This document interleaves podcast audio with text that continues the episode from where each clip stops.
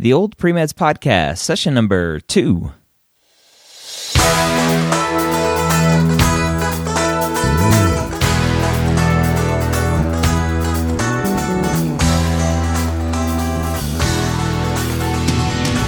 You're a non traditional student entering the medical field on your terms. You may have had some hiccups along the way, or you're changing careers right now. You're ready to change course and go back and serve others as a physician. This podcast is here to help answer your question and help educate you on your journey to becoming a physician. As you can tell, my little intro ran a little bit longer than the music, and that's okay. This is only the second episode, and I'm learning and reworking the intro every time until we get something nice.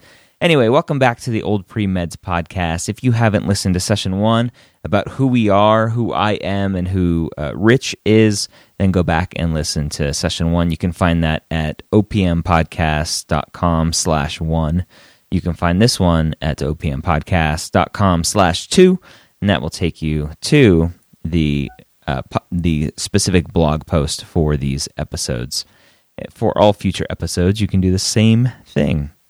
This episode will be a nuts and bolts episode. We're going to actually dive into the forums over at oldpremeds.org and pull a question from the forums and answer it.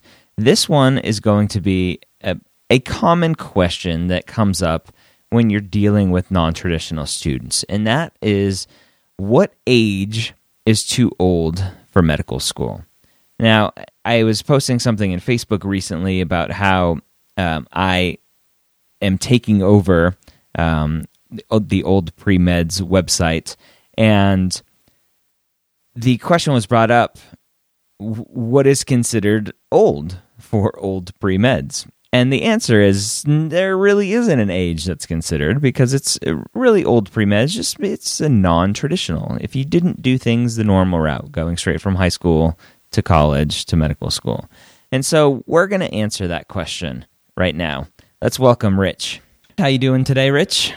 I'm doing fine. Yourself, Dr. Gray? I'm doing okay. We're on to episode two of the Old Premeds podcast. If you haven't listened to number one, our intro episode. Go back and listen to that. You can get it at oldpremeds.org uh, or you can go to opmpodcast.com slash one.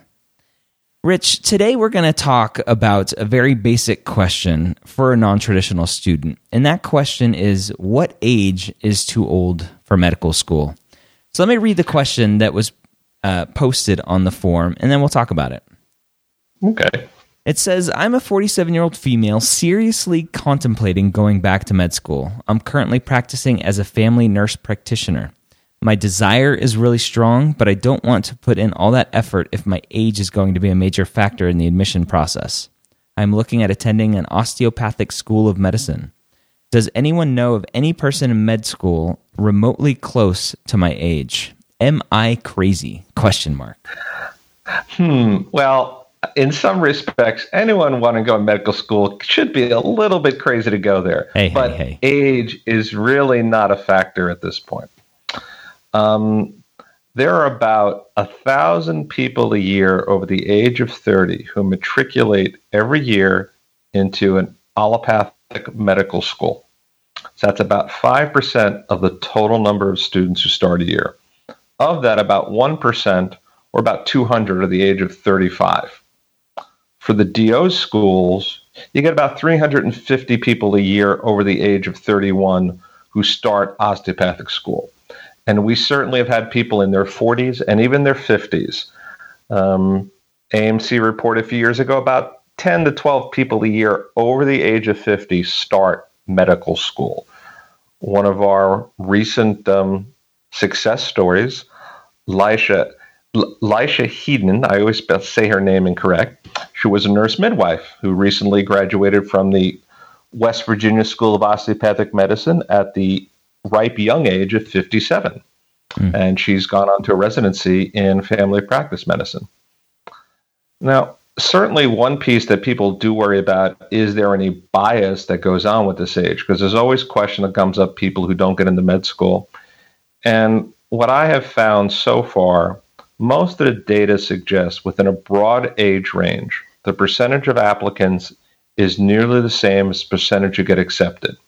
So therefore, in that range, we're getting what would be expected. Same age range of the applicants, same age range of the matriculants and percentages. There is one exception to this, as I find people who are, ex- we'll call, quote, um, much older than a typical applicant, that is 40 plus, they seem to be less represented. But until I actually look at some of the data that controls for other factors like GPA, MCAT score, I don't really think there is a bias of any kind going on. I think it's more has to do with it's more difficult to prepare, get the grades, get what you need to get done when you're working full time, have a family, etc. I think that's much more of a factor. Um, certainly, a lot of people who have been successful in other medical careers, such as we said, uh, nurse midwife, nurse practitioner, uh, plain nurse, PhD researchers have also been successful in getting to medical school at 40 and above. So I want to to first comment there is no such thing as a plain nurse, Rich. I apologize for that. I meant someone who has especially nowadays where nurses are certainly specialized in many areas, but every nurse is special, especially when they're taking care of me. Yes, there we go. Okay, I want to make that comment first.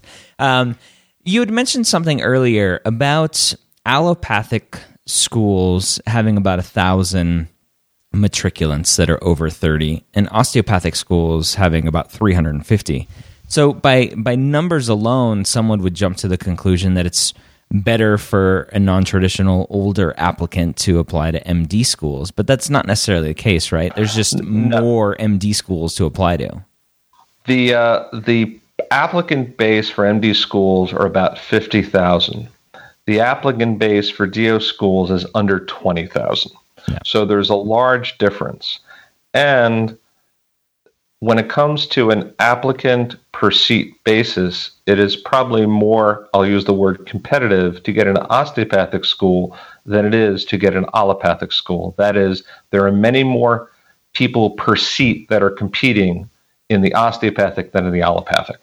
Yeah, yeah. And we'll talk about that at a later podcast, the DO versus MD. But uh, okay, so there really is no such thing as too old for med school. But one of the the first uh, good arguments that I've heard for training an older medical student is one from a resources point of view. And if um, if if you have one medical school, let's just say there's only one medical school in the country, if it's going to train a a traditional 22 year old student who, after four years of medical school, and three years of residency is going to be uh, let's see my math skills 29 they're going to practice let's say up until 60 there's there's a good 31 years there of working. But if you have an older student they have less years of good working time. And so from a resource argument that was one of the first arguments that i heard that that made a little bit more sense but there's still so many other variables that that go against that as well. What do you what do you think about that argument? Well, you know, that is not an argument that can be put aside lightly. And part of the mission of medical schools is to train physicians to handle the population. So they can make that. But as you just pointed out, there are many other factors. Not only do we want physicians, we want physicians who may stay and proven in the practice. One of the issues that I find with physicians that we're finding more nowadays is burnout. So while we like to think that they're going to have a job and stay with practicing clinical medicine for 30 years, they may in fact not.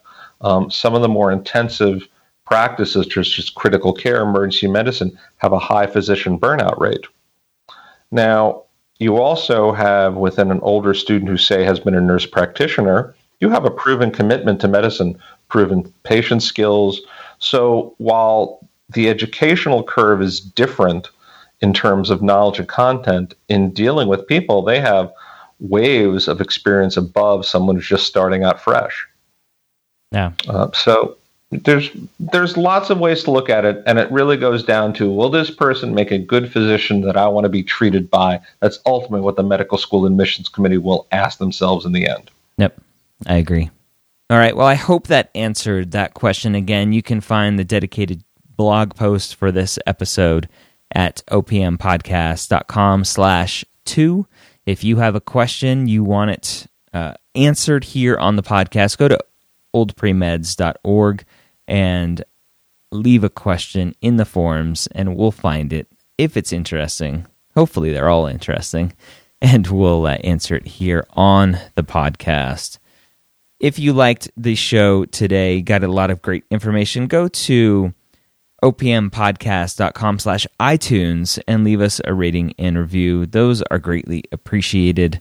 I like everybody that leaves a rating and review. And if you leave a review, I get those reviews and I can say thank you on the podcast for those. If you are interested in this content and you want more, go to MedEd Media, M E D E D media.com for all the shows that we produce. Right now, as we're recording this, there are just two the medical school headquarters and the OPM podcast, the, the old pre meds podcast. The medical school headquarters is rebranding. It's going to be called the pre med years uh, pretty soon. And uh, we're going to talk all about pre med stuff, which is what we already do, but we'll soon be launching a medical school podcast as well. So, mededmedia.com for all of the fun stuff we're working on here at the medical school headquarters, including the wonderful Old Premeds podcasts. That's a wrap for this week. I hope you join us next week for more great information and questions from oldpremeds.org.